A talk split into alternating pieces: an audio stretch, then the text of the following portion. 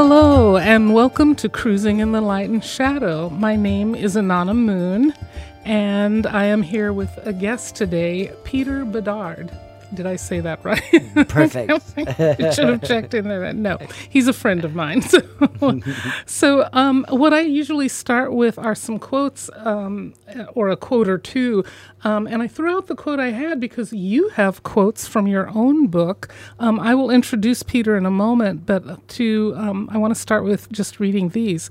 Having compassion for ourselves when we are living in victim consciousness is one of the fastest ways to dissolve that old way of being.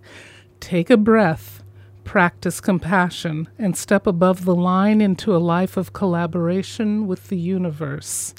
Love it. Trauma and anxiety are like ghosts. They are memories from your past that think they're still alive and uh, we feel them deeply. The influence, they influence every aspect of who we are. The convergence healing process teaches those ghosts to find their way back in history so you can be free again. And we're going to talk about um, convergence healing. Um, two other quotes. Uh, one is Pain is a gift waiting to push you into something greater. And the last one is a Rumi quote The cure for the pain is in the pain. So, do you have an idea of what we're talking about today, other than talking to Peter about his work? But it's um, for all of you and all of the things we're going through today. Um, but I also briefly, I have a brief bio here that I wanted to read. Um, after a near death experience, Peter Bedard was facing the greatest challenge of all living a life in severe physical, emotional, and spiritual pain. The former dancer soon discovered that the anger and frustration he felt because of his injuries were not only keeping him in pain, but were waiting to teach him the greatest gifts of his life. He is now a celebrated author, consultant, international speaker, and healer who helps thousands of people globally to live a life full of potential while integrating the lessons of pain into balanced living. Um, I also wanted to share this part. Peter is a consultant at the Huberman Lab at Stanford University, and he has an MA in consciousness studies. Through his expertise working with anxiety, addiction, and pain, both all, all physical, emotional, spiritual, Peter has developed a process for creating your own path to wellness called convergence healing. He is an online healing. He has an online healing store. I'm sorry, a healing tea store. So this is what I'm so excited about. I couldn't even say it properly because um, I want to talk with him about his healing teas. So it's an online healing tea store that sells convergence healing teas. Um, you can also uh, find um, one book that exists now and two that are on their way. Um, Peter's book is Convergence Healing, Healing Pain, and Energetic Love, um, which you can find not only in true book form, but also Amazon, Kindle, Audible, iTunes, iBooks. Everywhere. Many places, yes. And then Peter's second book, um, sufferings. I still just want to say suffering succotash. Sucker, suffering succotash. How to gain from your pain is soon to be released. And he has a third book that's up and coming called Cultivating Joy When Happiness is work, a 30 day guide to healing sadness. Okay, we're going to get to all of that.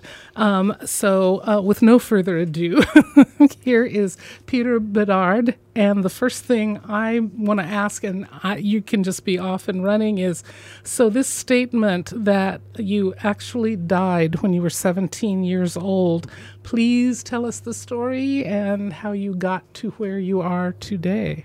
Sure. So when I was 17, I was actually in a vaudeville show, which was huge for me because I was a child actor mm-hmm. and I had done children's theater in the adult cast. So hmm. my one of my first plays was in a 5,000 seat theater.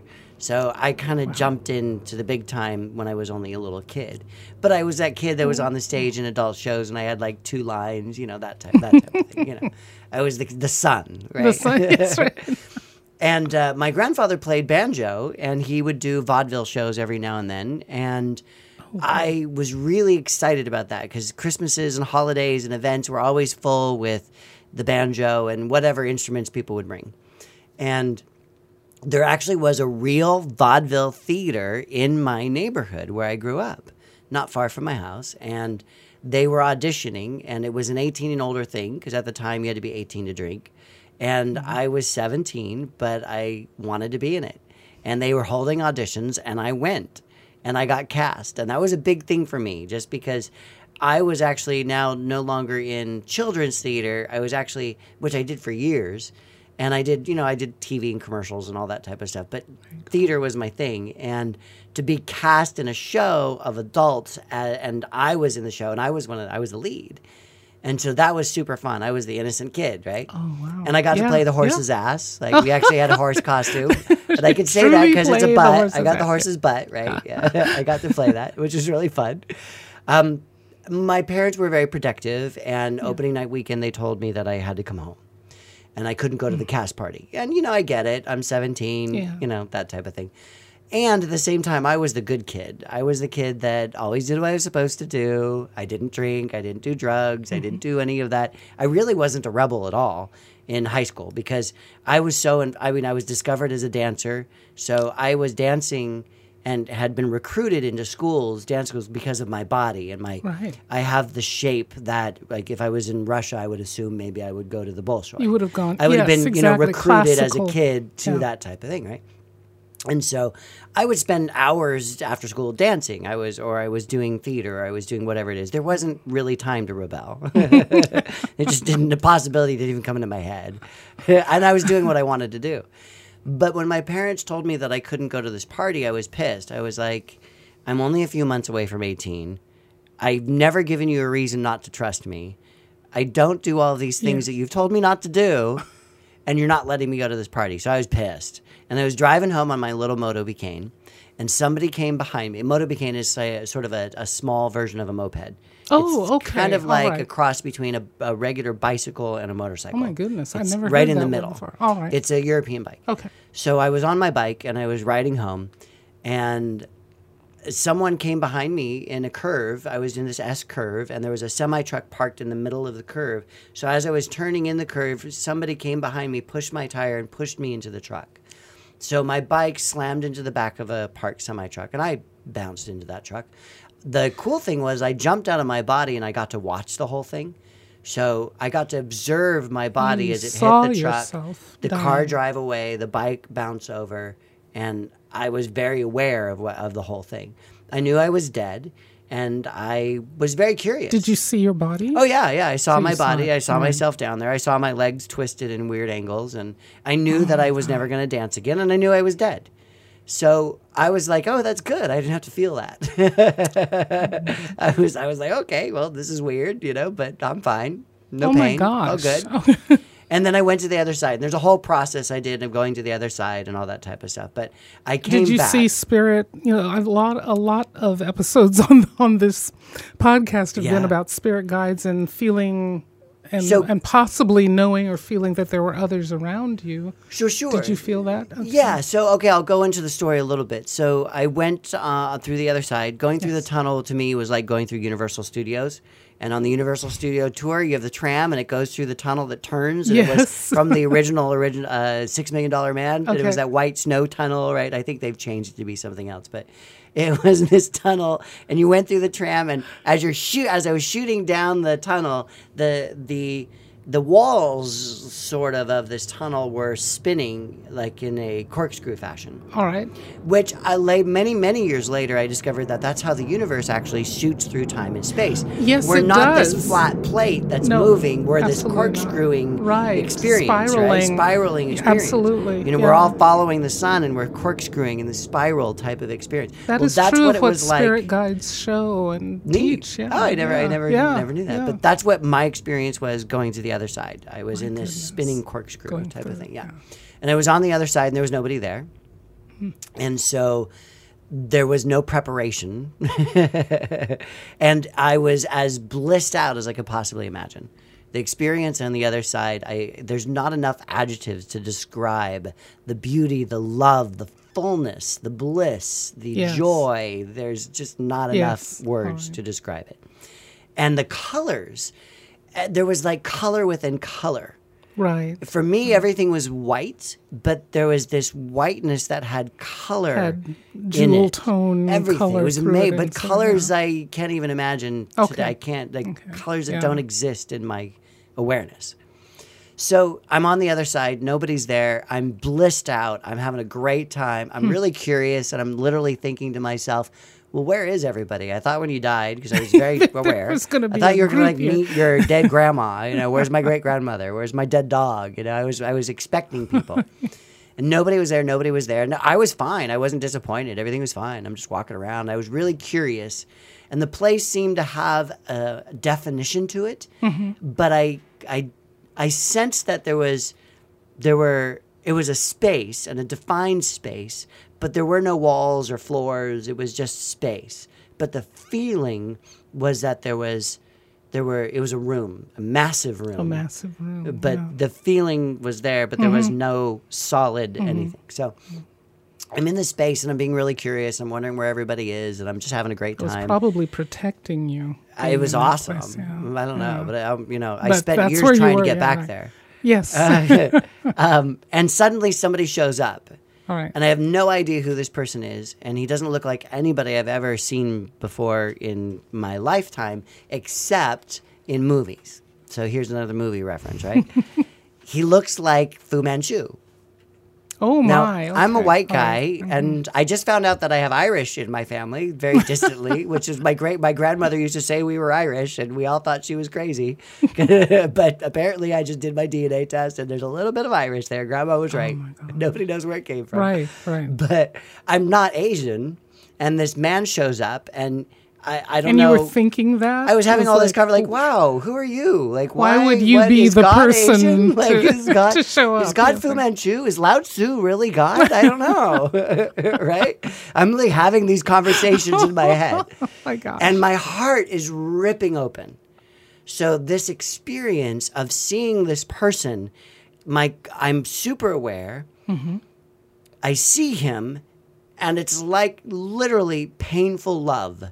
The experience that uh, I read about in medieval times, where nuns would talk about in their in taking their vows and going into the convent, Yes. that experience being married to the god and the painful bliss, Bliss that they would yeah. feel. It's the only way I have and any way to sort of describe it. All right. But literally, it feels like my bones are being broken and my chest is being ripped open. Hmm. And it's this glorious pain. It's amazing. And I'm at the same time thinking, who the hell is this guy?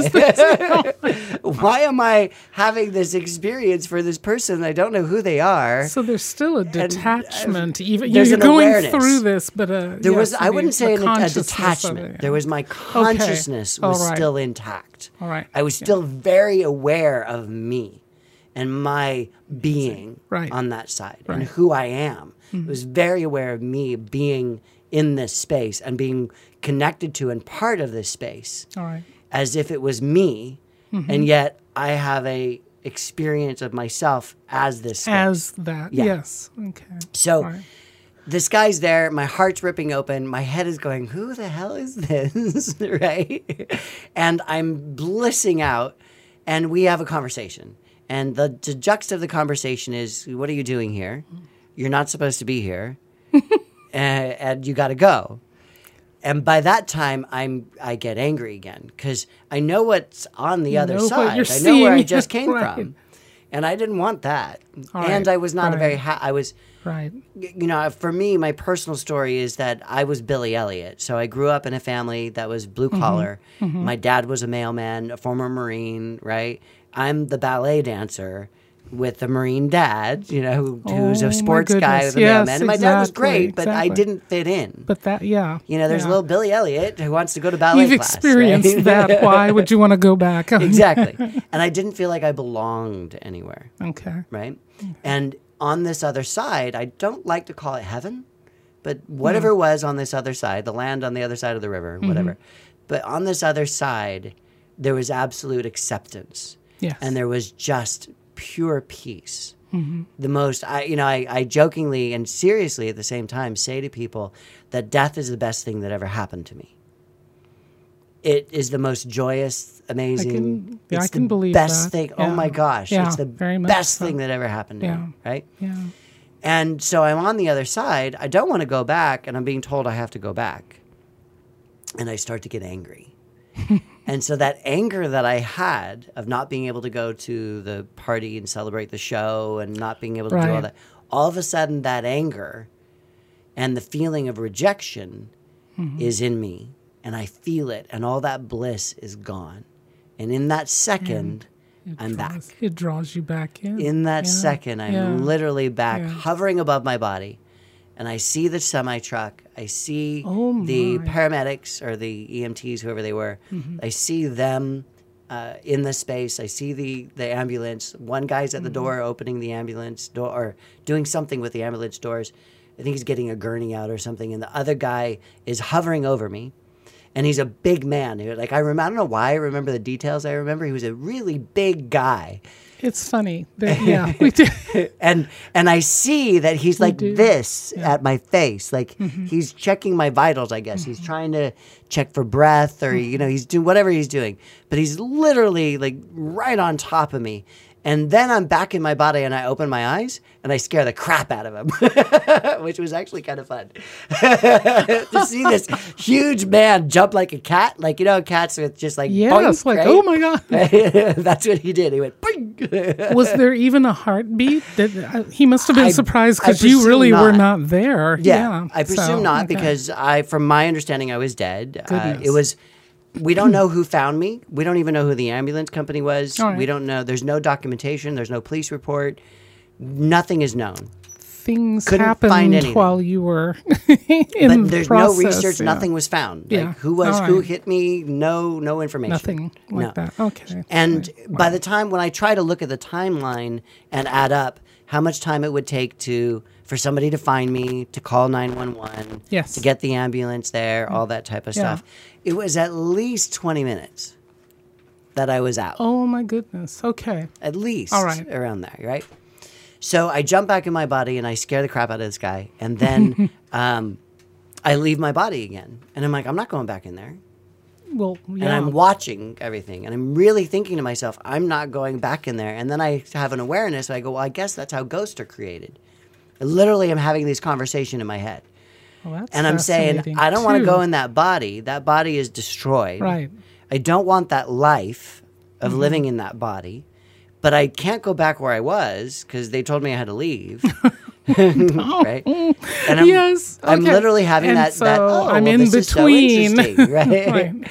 And then uh, I see them take my body, put it on the stretcher or the gurney, put it into the back of the truck, close the doors of the truck, and drive away. All right.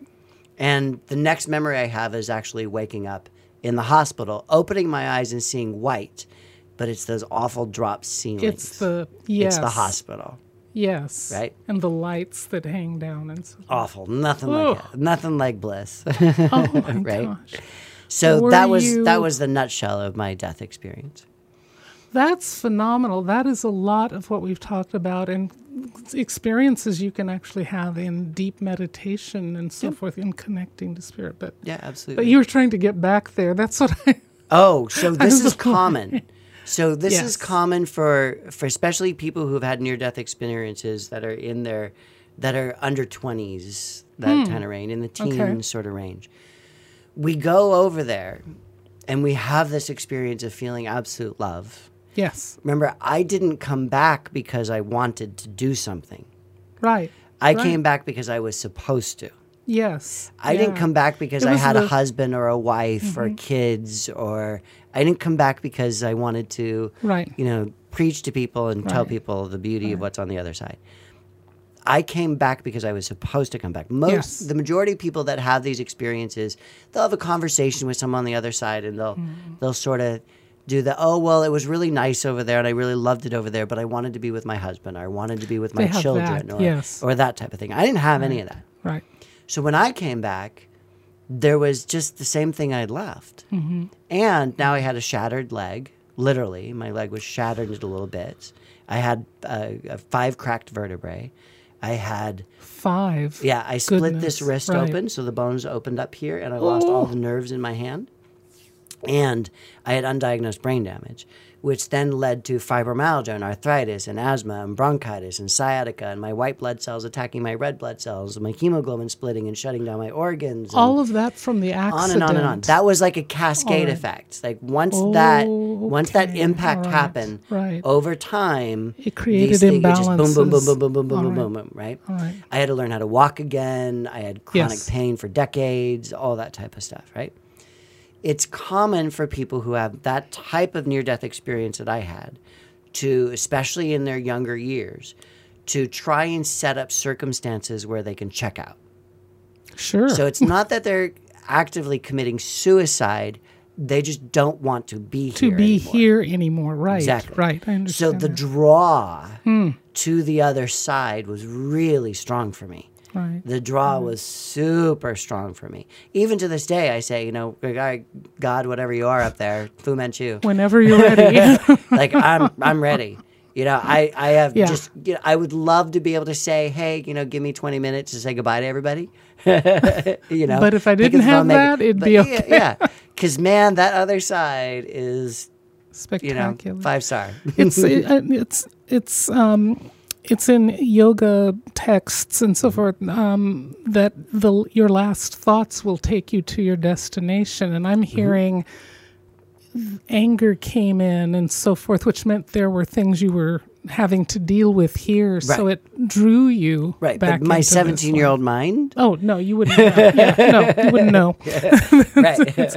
there wasn't i just a want lot to of, be there yeah, there wasn't a lot of awareness. No, that, not right? at all. So how so so from there, how did you get to here? So I had to heal myself. So the Western medical doctors were amazing at putting my bones back together. Yes. Right? Yes. They unfortunately took out all my cartilage and they put my bones back together, which was awesome. They actually flew in all these surgeons the, from the NFL. My injury was very oh unique Oh, because the injury was in the back of the knee. My the front of my knee, the kneecap was actually fully intact. But the back and the so where the where the bones come together, Come like together? the kneecaps here, right? Yes. This part, this and this were just e- em- exploded. Oh, so these those right. end parts were just little bits. And they had to mostly glue them back together. It was like a puzzle they described it to me. And they have a Yep. It was an experiment. It was right. a it was a, a cutting I edge was surgery. to say it must be Literally 14 surgeons that they had flown in to actually do the surgery. Oh they delayed the surgery by a couple weeks. They, you know, to Mm-hmm. get the to get everybody here and to do that. And I have a few pins, so I do have metal in my leg, which I wish Mm-hmm. I didn't. But the the leg has has done really well. Unfortunately, they took out the cartilage. because I don't even notice right. in your I have my walking bad days every now and then. I have a bad yeah, day, I but so, but, but the the pain is I'm I'm I'm a walking miracle. all right. Yeah. You know, I, I the doctors told me one doctor told me that I would never be able to walk again, and if I can, I'm going to have to have my leg replaced by the time I was 40. Well, I'm happy to say I'm behind. I know I don't look like it, but I'm I'm past 40. you are past 40. Okay. All right. significantly past Okay. 40, Take your word for it. right? and I proved them wrong, Yes. and I had to figure out a few things. All right. So I had to figure out how because I had bone and bone contact, and how am Mm-hmm. I going to get away with how you know that's knee replacement surgery, right? Right. Right. So I grew all my cartilage back. According to Western medical doctors, that's not possible. Um, That's not. Po- I thank you. I thought by Western medicine standards, that's not Mm-hmm. Possible. Uh, But yet, So- I and did yet that you with, did. I, and I did it with the the professional sports division of UCLA. Oh. So most doctors my. will poo-poo it. What Yeah. I did, it's called Yeah. prolotherapy. Prolotherapy. Prolotherapy. All right. Yeah. and I grew all my cartilage back, right? So the arthritis got to heal, all that type of stuff, right? So I was able to really heal my body. I do body. know you can heal from arthritis. I have. Yep. I have. Yep. Yes. I and I still have issues. I mean, I'm not I'm not here to say Right. that you're never going to have pain again. Right. And- and, arthritis can come back and in different ways and so forth. So, Uh, you know, whatever yes. it is. But Yes. I'm not inviting that. But Right. yeah, we're going to keep it away. Thank you.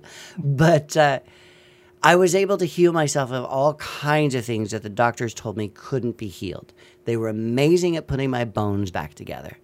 Outside of that, they just offered me a lot of pharmaceuticals, lots of drugs, and they offered me a lot of surgeries. Well, we could do this surgery and this might help.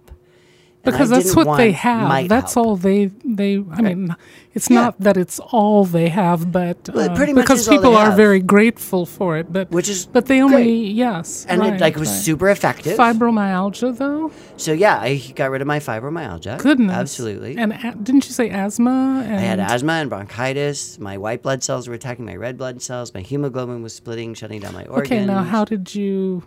Lots of different things.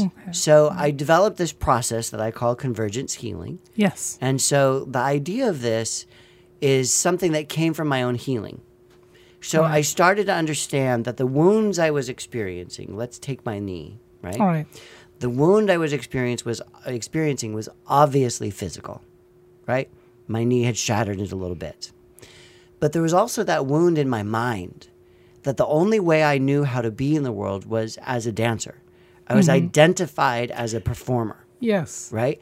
I saw myself in the world in that way.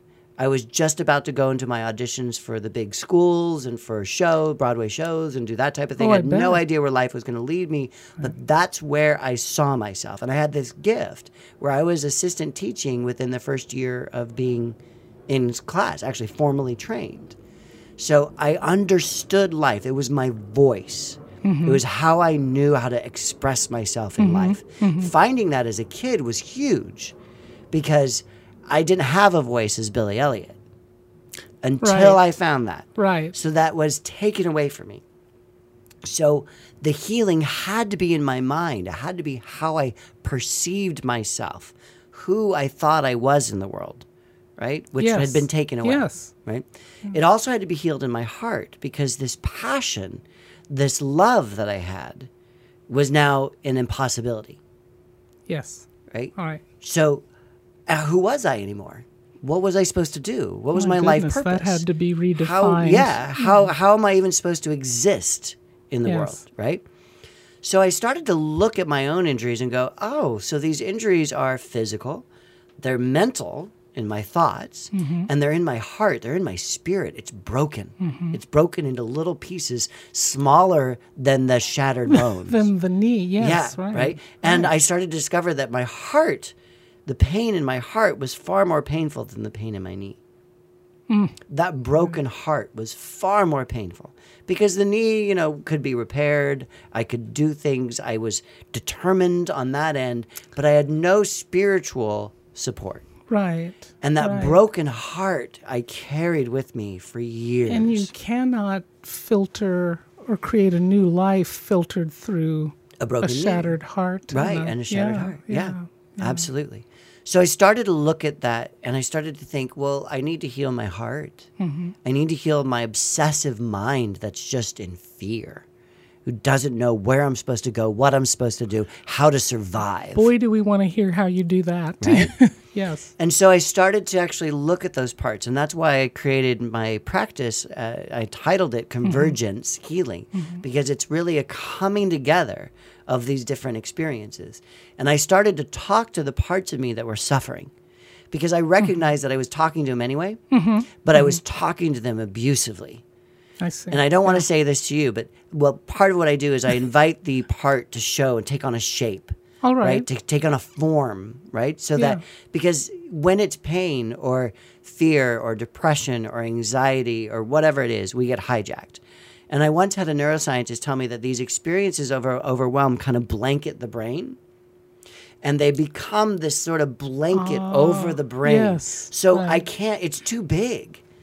I, I can't For one do person anything to conceive of giant doing thing, anything with that. All right. right? Yeah. It's yeah. kind of like how I look at God too, where it's too big. Right. We have to give it a gender, right? Right, We have to something. give it a name. we have to give it a something, you know, what a, some way to look at it. right. A set of personality traits or whatever. Yeah, Exactly. Yeah. And then we can understand God. All right. Well, I started to recognize that my pain was the same way. Hmm. That that pain was so overwhelming, I couldn't comprehend it. I didn't know what to do with Right, it. Right. right, So I started to actually give my pain a shape. It was with me all the time. It was twenty four seven. It was my invisible friend that nobody could see, but man, that pain was present in my life. I felt it. And so I started to give it a name and a shape. So we'll just, I always, for whatever reason, Bob's always the name that comes up for me. So there's Bob, my pain. Do you feel that made it smaller? My brain, and the just- interesting- All right. Yeah, my brain was able to comprehend it, All right. right? So my brain was able to comprehend Right. this experience. So now suddenly it wasn't this big overwhelming thing. It was mm-hmm. actually Bob that just walked into the room, right? My leg just gave out. Oh, there's Bob. Right. right? Okay, I can I can relate with Bob, right? Right. But my conversation with Bob was wasn't very nice. My conversation with with Bob with the pain in that on that subconscious level was I hate you. I don't want to say that to you. I hate you. I can't stand you. I wish you'd go away. I'm embarrassed of you. I'm ashamed of you. How could you do this to me, right? Okay. I want to cut you out. I want to throw you away. I want to drug you. I'm making you wrong and bad. I wish you would just get out of my life. Okay. Now, so you if you were my filter- Bob, Yes. Right. would you like the way I'm speaking to you? Uh, no. And how would you respond to me? Uh, I actually might make myself more present. I be like, I'd be like, here. I can't- I don't wanna do- Wait I'd be like. I'd flip I you the have bird. things to say to you. Hold on. You don't understand me. And I might cause you more pain. yes, exactly. Right? Yeah. Knock you down yeah. more. Are you going to pay Right. attention now? Yeah. Right? So I started to actually be nice to Bob.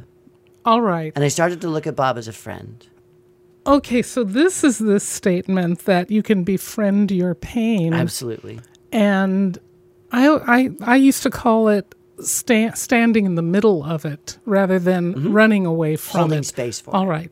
So how the, this will be very interesting because I know a lot of people that are in chronic pain. What what do you suggest? Well, that's my specialty. So, that's- the work I do All in my therapy Why? practice. Perfect. yeah, yeah, thank you. Because the work I do in my therapy practice is is a lot of it. I mean, there's I have regular people um, who are just struggling with things, but I also Yes. have people who are what I call my afflicteds, okay. and they're people who've done all the drugs, they've done all the surgeries, right?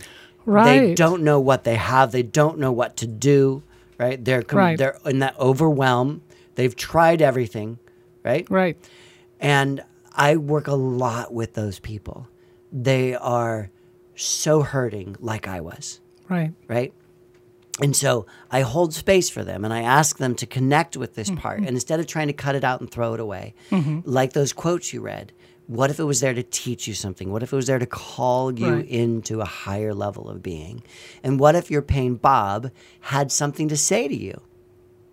And what if instead of treating Bob and doing this, you know, Mm-hmm. telling Bob, Bob, this is how you have to fix it, right? the doctors, Mm-hmm. the friends, the family members, you know, telling everybody how to fix the thing. Right. What if Bob was like that 17 year old version of you who was a rebel, maybe? Yeah. And who everybody's telling that part of you how to be fixed. Right. you- well, what if that part never did anything wrong? And Mm. what if we asked that part to actually give us how it wants to heal? Right? Beautiful. Instead of us telling it how to do it, whether it's the doctors or our friends or family members or even ourselves telling us, I have to lose weight and have to diet and exercise and I'm going to make you do this, Bob. Mm-hmm. Well, what if we actually go to Bob for the solution? Incredible. So if you go to So, Bob Yes. and you start talking to Bob and you develop a relationship with Bob that's kind, mm-hmm. that's Mm-hmm. friendly, that's I mm-hmm. love you, Bob. Mm-hmm. Because Bob is hurting. Instead of giving Bob more suffering, actually say thank you and I love you. Right? And you're hurting. What can I do to help? Wouldn't you do that for a friend who came to you who's hurting? And Wouldn't that's a say, "What can very I do?" different experience. Exactly. Yeah. Yeah. And so immediately the pain stops dropping, starts to drop down. Oh goodness. And you stop you stop blaming Bob for everything. You're not living below the Right. line. Right. right? You're no longer in victim consciousness. Right. You're stepping out differently into the world. Mm-hmm. And Bob gets to say, hey, I can do it this way. And you ask Bob three questions. So, those of you, of you who are watching this, Mm-hmm. right, to ask your pain, what can I do to help you heal physically? Yes. Through me, as me, what can I physically do that's going to bring about your healing? The same question in the mind, because that wound's in the mind. What can I do in your thoughts and the way you think? How can we think ourselves hmm. into our healing? Because the way I've been thinking, catastrophizing, proph- prophesizing, right, is not helping, It's not doing it. right? Of spinning Right. obsessive thoughts, not Right. helping. right. What do I need to do on that spirit level, Bob, on that heart level? What can I do to help you feel better, to help you heal. And that's part of the recipe that we create as this process of this coming together, this convergence. And we start to do these things in our lives, and people start to heal. And then we start to say to Bob, Well, Bob, do you need a certain type of therapist or practitioner or healer? What do you need? So we can show Bob, like somebody, hey, Bob, a friend of mine said, uh, you know, referred somebody to me. What do you think about this? Will this work for you, Bob? Right? And so Bob's mm-hmm. leading the way. We bring things Right. to Bob. Bob Yeah. says yes or no. We mm-hmm. may really want to do it. And if you really want to go do that, then great, go do it. But it's not necessarily going to help Bob. It, might not help Bob. Right. So, right. But if you want to go do so it, so you're great. still on your way to what will Exactly. really work. Okay. and so All we right. start creating what I call my holistic cocktails. All right. Right? And we start creating these cocktails, these recipes. Yes. Right? Because my inspiration for this came in the 90s, where in healing cancer and HIV, the medical establishment were creating these cocktails of drugs. Right. And I was thinking, well, what would a holistic cocktail look like? What if I didn't want to take those drugs?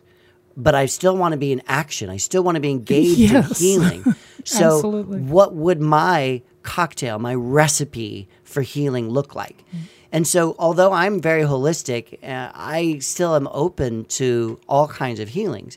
And these conversations, when someone comes to me, if that part of them, like I do a bunch of cancer work, if that part wants to do the chemo, that part wants to do the surgery, then I'm like, yeah, let's do it. All right. Right? My belief All right. systems, I call that out. And I think that more of us healers need to do that, especially Western doctors. I do agree with that. And you have to listen. too. You have to listen to everything. Uh-huh. So the part that probably does know how to heal, but the part that needs the secure security of Exactly. certain methods. Yeah, and there's an ego in us healers. Yes. Whether we are alternative healers or or allopathic, Yes. you know, we think our way is the right way. Is the way? Yes. and right. the Yeah. way exactly Yeah. right and so to go to that part and say hey you know what do you want how do you Yes. want to do this and that way the whole world opens up the whole world of possibility comes in right because let's say Mm-hmm. one of my cancer clients wants to do surgery but doesn't want to do chemo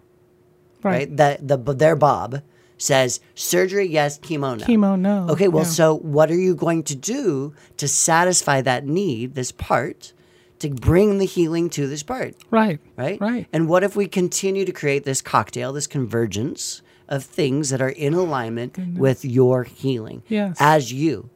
Yes. And so I see amazing results in, in this type of work, right? I've seen people go, and it's not me. You know, that's the great thing because I don't get to take responsibility for this. I'm just a facilitator, Right. right? It's and that's, Bob. That's so true of, of holistic practitioners. You're facilitating. Right, but most of us have a big ego and it's it's I did this, right? No, it's not I. It's spirit. It's, it is It's their own healing intuition. The spirit right? of the person needing the healing. The, s- Absolutely. the spirit of the part of the body needing Spirit the healing. itself. It's the intelligence of spirit Of the yes, universe, yeah, the universe that Yeah. knows. Yeah. Yeah. And I look at all my clients when they come to see me. I refuse to see them as the disease. Right. I refuse to. And I think that's a mistake that a lot of us make. We see ourselves as the disease, Truly. That's yes, I do see that. and we see yeah. our patients or clients Yeah. as a disease. And that's not okay. Well, they ask us to. They're in. They're often so invested in Exactly. being that disease, cannot. and you can't No. be in that place with them. Absolutely not. I agree. And so agree. each of my clients, I hold that who they are Mm-hmm. is whole, perfect, and complete. No matter what evidence is being presented, no matter Mm-hmm. how they feel, no matter what beliefs they have, that who they are is whole, perfect, and complete. And they'll want to try and convince me that they're not. Hmm. They'll try to convince me, well, the doctor said this, my blood work said that, and I feel this way. And I'm like, well, that's great. And who you are is whole, perfect, and, and, complete. complete. Right. Right? All right. So it's a huge shift in understanding ourselves when we come from that place that who I am is whole, hmm. perfect, and complete. There's something I've seen that I don't I don't want to put you on the spot anyway, and I don't think I will. all good. There's an interesting thing I've seen with people who are close. Now I wonder because I've wondered sometimes if what I've seen was not that they were at the end of their lives, but that there were choices going on. But um, particularly with cancer patients who seem to be very close to the end of their lives, there will be a light that shines. Yes. It'll, it'll, there's It's a like they're more alive. Yeah, they're more alive.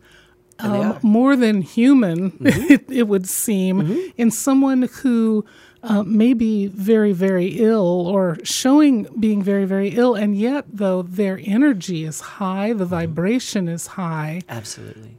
Do you think there is, are, are all roads just showing them possibilities? Although, for many, like I said, I've seen that that's very close to the end of their lives, but what do you think that is? Well, gosh, that's a lot. I'm so That's a lot. So choose to no, yeah, I, my mind is even spinning. So I know that as or my what life you or has what you've seen continued- from what I've Sure. said, perhaps. That's it. So I know as my life has gone on since this experience, right? Yes. That there's been times where I could have left. All right. There's been times like when my white blood cells started attacking my blood cells. I could have said, "Yep, done." That's it. Right? And although I say I want to, Mm-hmm. and there's this part of me that is in that draw Mm-hmm. that really, really would like it. There's another part of me that feels that there's a responsibility that I have here. All right. And it's part of my life purpose in what I've discovered to actually heal myself. Now, that doesn't mean I have to heal everything, but to be able to say, look, I can do it. I've done it. Let me show you the lists of things that I've done this with.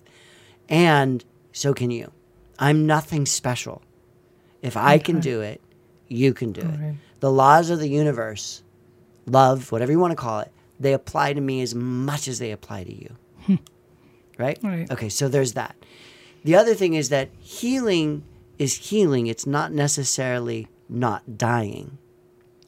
Yes. Healing can be a death, Yes. right? I came hmm. here to accomplish what I need to accomplish, and I now mm-hmm. get to leave.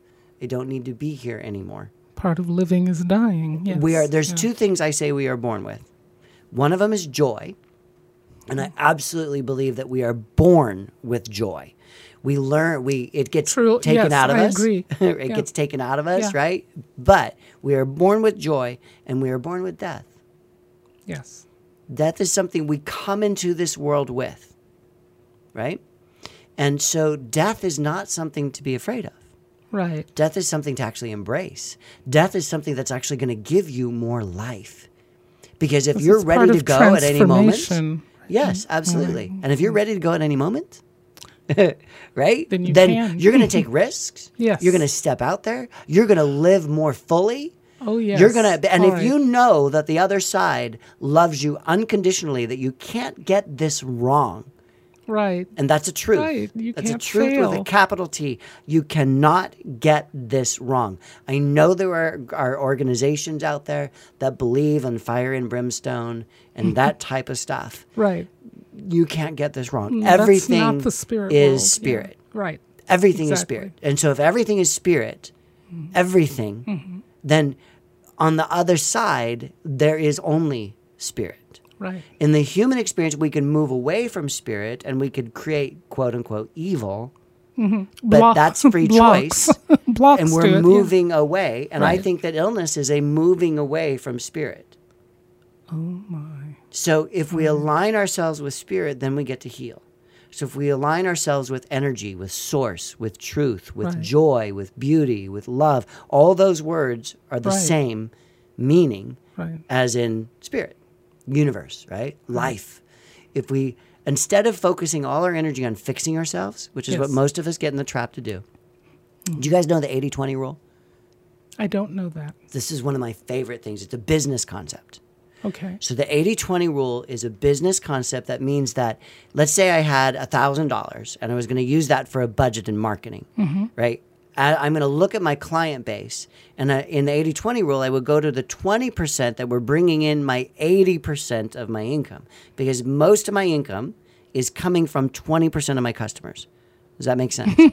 Okay, it does. right? Yes. And that's really true. I Yeah, mean, if you look at your customer list That's and you look at, you know, how many how much of your income is coming from your customer list, it's generally about 20%. twenty percent. Yeah. Yeah. All right. Okay. So I'm going to take my my budget and I'm Mm-hmm. going to market towards those 20%. I'm going to build relationships with those people. I'm going to take them out. I'm going to advertise to them. I'm going to, you know, maybe give them an incentive. I'm going to give them something that says I appreciate you. Yes. Right? That type of thing.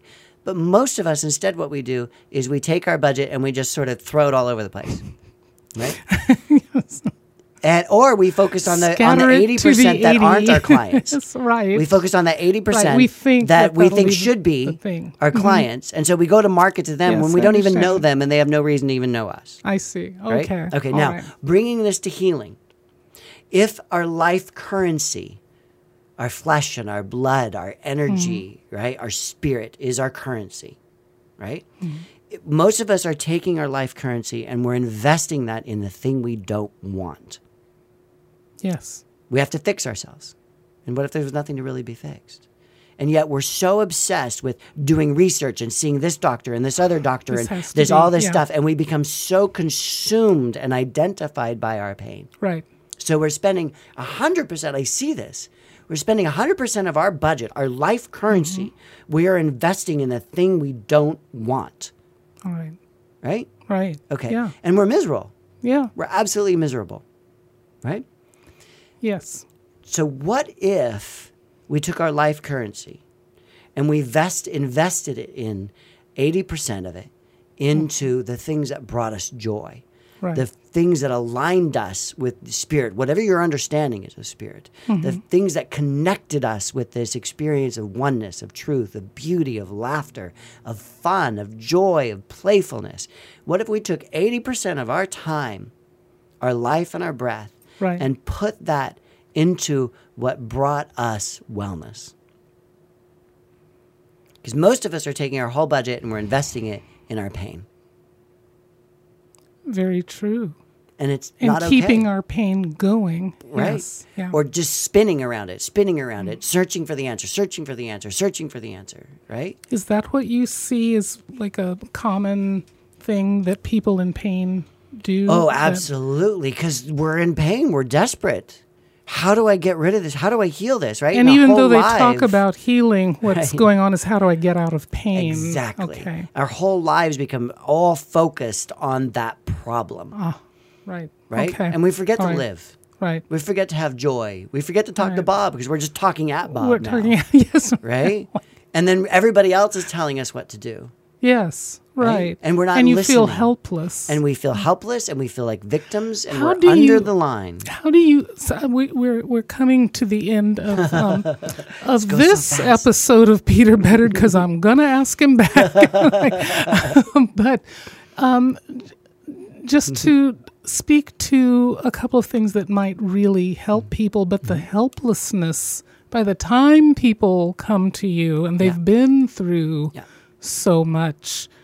What is it? The th- what are the th- couple of the things that you want to address So one is calling them it out, out. where, where they are? Okay. Calling it out. All right. Dude, you're in victim consciousness. All right. Or do you still want to keep living like that? And most people are, are disgusted by it. They're revolted when they can see that they're living That they've been in that place. and they've been living in this right. place of being a victim. They're Right. it's very upsetting, right? Right. And so to be, to be able to call it out and say, I no longer choose that for myself. That's a Mm-hmm. what what I've come to call. There's a wonderful book. It's a leadership book, but to me, it's a healing book. It's called The 15 Commitments of Conscious Leaders Leadership. Oh yes. Yeah. yes. It's an amazing book. And there's a concept in there that I've used forever, but they've simplified it to the point where they just say, Are you above the line or below the line? Below the line. Which oh, one are you? Oh, okay. If you're All in right. victim consciousness, if you're in blame, right, which is where I lived, that person, how could Mm-hmm. At that, person time. have done that to me, right? Yes. Mm-hmm. How could I have lost my career? How could I have done all those things? How? Why was that done to me? If I'm living in this to me experience, I'm below the line, and if I'm blaming other people for my problems, I'm below the line. Oh my gosh. All Right? right. All right. Now I need to get above the line, so I get above the line by forgiving. Yes. primarily by accepting. There's a wonderful TV show that dates me, and it was called Drag Drag. Oh, I just forgot it. Drag Dragnet. And- sure, drag. Yeah, okay. and uh, yeah, I'm older the- than you. uh, the cop the cop says just the facts, ma'am. yeah, Just the facts, ma'am. Right? When we go into that experience Oh, of what are the All right, actual yes, facts, yes. not the stories that I tell myself, not the story, not the feelings fact. that I spin out of with it. All right. What are the actual facts? Yes, Most people can write pages and pages and pages of the story, of the story. right? Of the feeling, yes, right? Of Yes. Mm-hmm. the overwhelm, of the sadness, all right? Just the facts, ma'am. And the facts are like like this on a page. brief. Like like these, no, this this is what happened. I was slammed into the back of a semi truck. I died. That's the fact. Right? I could even get rid of some of the emotion of that in that word. I was Right. slammed. I was pushed. I was I, I drove into the back of a Mm-hmm. semi truck and I mm-hmm. died. Done. and that's it. That's the story. Does it need to be anything more? But how does that get you to healing? because I go above the line, so I'm no longer a victim to that part right. of me, All right. right? I I got slammed in, but it's just a fact. I'm no longer engaged in the drama and the story, Right. and let me tell you the problem even more and give you Yes. Mm-hmm. even more detail about it. Oh my God, right? I know. Yes. like like I actually am at a point with my story where I like to tell it because it engages people and people can see that they have a different choice in the world yes. but I'm not connected to that story anymore. And so another way they can do that is to just the facts, right? And I know Right. we're on ti we're on time, so the last little one Please. Yeah. is just so just the facts, step Mm-hmm. above the line, right? And then to actually love the part of you that is hurting. And I don't care if it's a weight issue and it's your thunder thighs. I don't care if it's an anxiety. Yes. I don't care if it's a tumor yes. send it love because it's suffering and it doesn't need to be punished anymore. If it's going to heal, and this is a truth, I believe, that when I feel loved, I can do anything. And so love that part because when it feels loved, it will be able to do It anything. now, it transforms. Yes, exactly. Love, love, love. Thank you. Ooh, and there is so much more. I know I had so much more, but but this is on. where we needed to go. That's for sure. Um, I'm. Uh, please, please share. Let's go to this. please Sure. share your book. Show Sure. show your book. Sure. So this is my my book that came out with Simon and Schuster. It's Convergence Healing, Healing Pain mm-hmm. with Energetic Love. You can find it on Amazon, Barnes and Noble. You know, you find it all over the place. I do have an audio version of that as well, mm-hmm. so you can find that on mm-hmm. Kindle and iTunes and Audible. It's a good book, people. really enjoy. I am so grateful The for this book because I get people telling me constantly how it changed their lives, and it's not me; Yeah. it's the work. Yes, so I'm yeah, just like, yeah. not not to have to. I don't want that responsibility.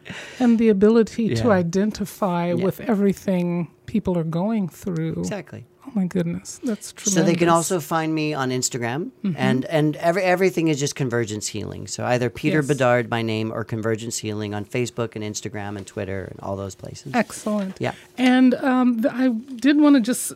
Are there a couple of upcoming events you wanted to to share? Well, I have a uh, few, but dates aren't set. So mm, the only one set, that has an absolute set date is on September 29th here in Pasadena. There's a book and wellness fair. Fair. All right. Yeah, Yes. and uh, it's going to be super, super cool. It's based on these same principles. It's on on holistic health, wellness, and even integrative, where we're bringing in because I think that's important. All right, And I'm this is my thing, so I'm bringing them in.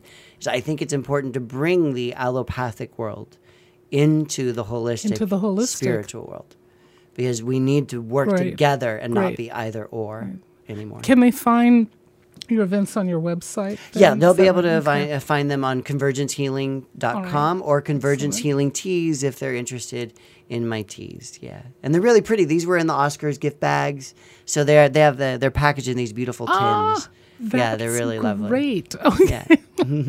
Um, he just gave me a couple of teas. I'll let you know. this is exciting.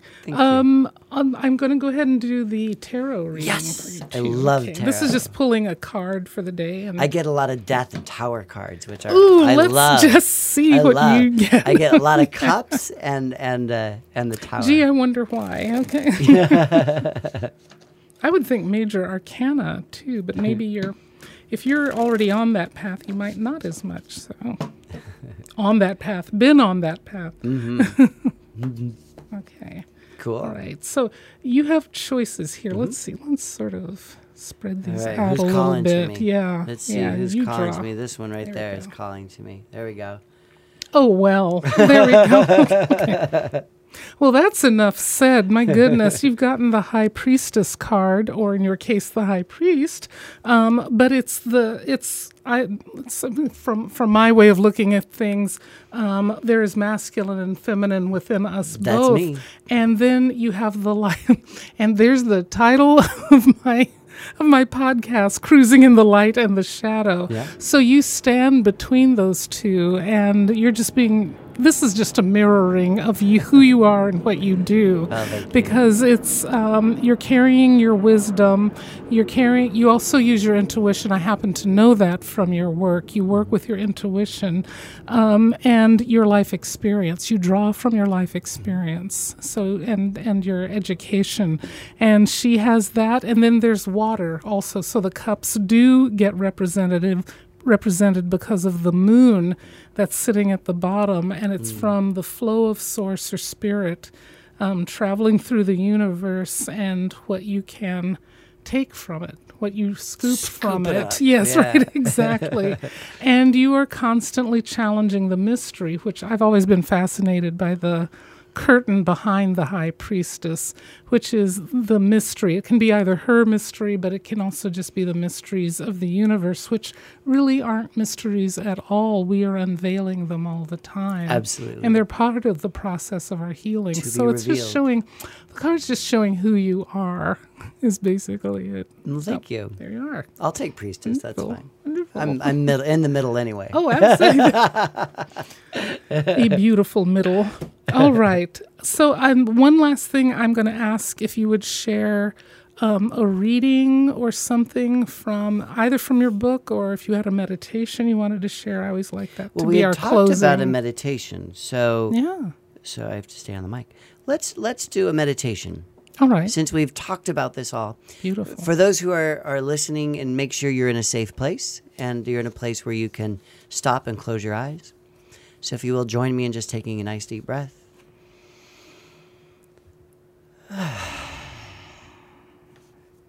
And just find your center. Just take a moment to breathe, to be still. Wherever you are, whatever's going on around you, just notice all of those things and know that they're all conspiring for your goodness. That life is saying yes to you.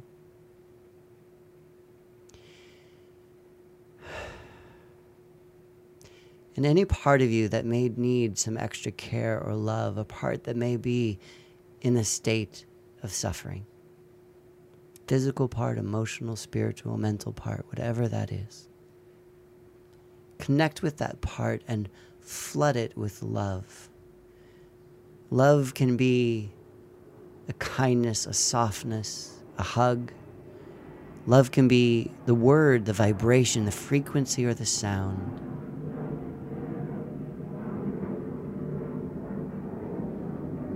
For me, love is always a golden, shimmering light that's like a liquidy lava, viscous, glowing, sparkling. And it's like an alchemical fire that can burn away anything that's no longer needed. So take a minute, to send love, however you understand it, to this part, to this part of you physical, mental, spiritual.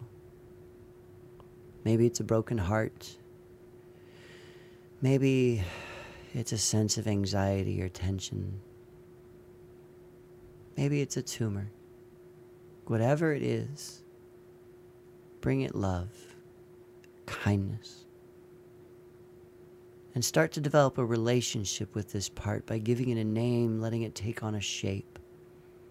Maybe it takes on the shape of a black hole or a bush of thorns, or maybe it's just a geometric shape. However, it wants to show up, invite it to show up.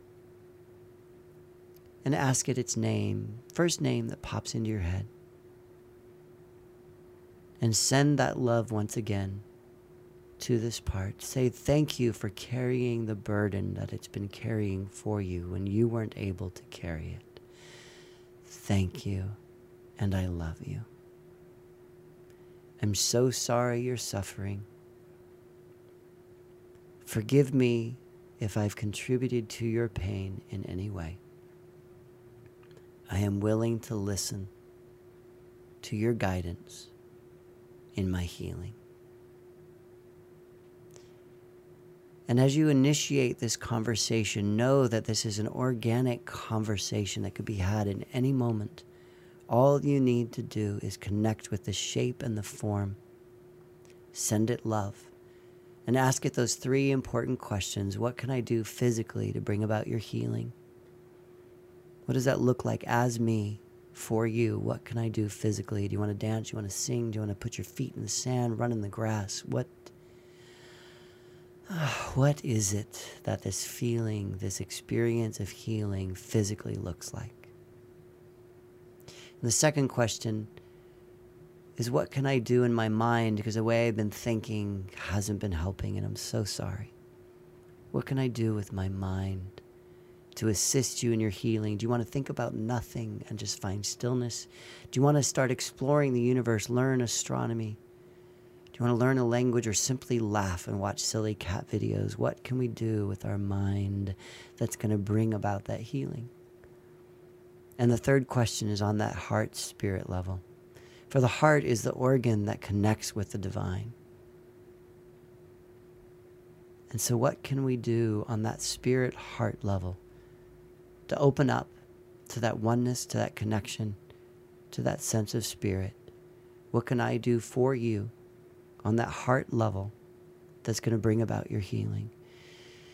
And just pause and listen. And the answers may come to you right away. They may be a flash, a vision, a picture, a knowing, smell, or a sense.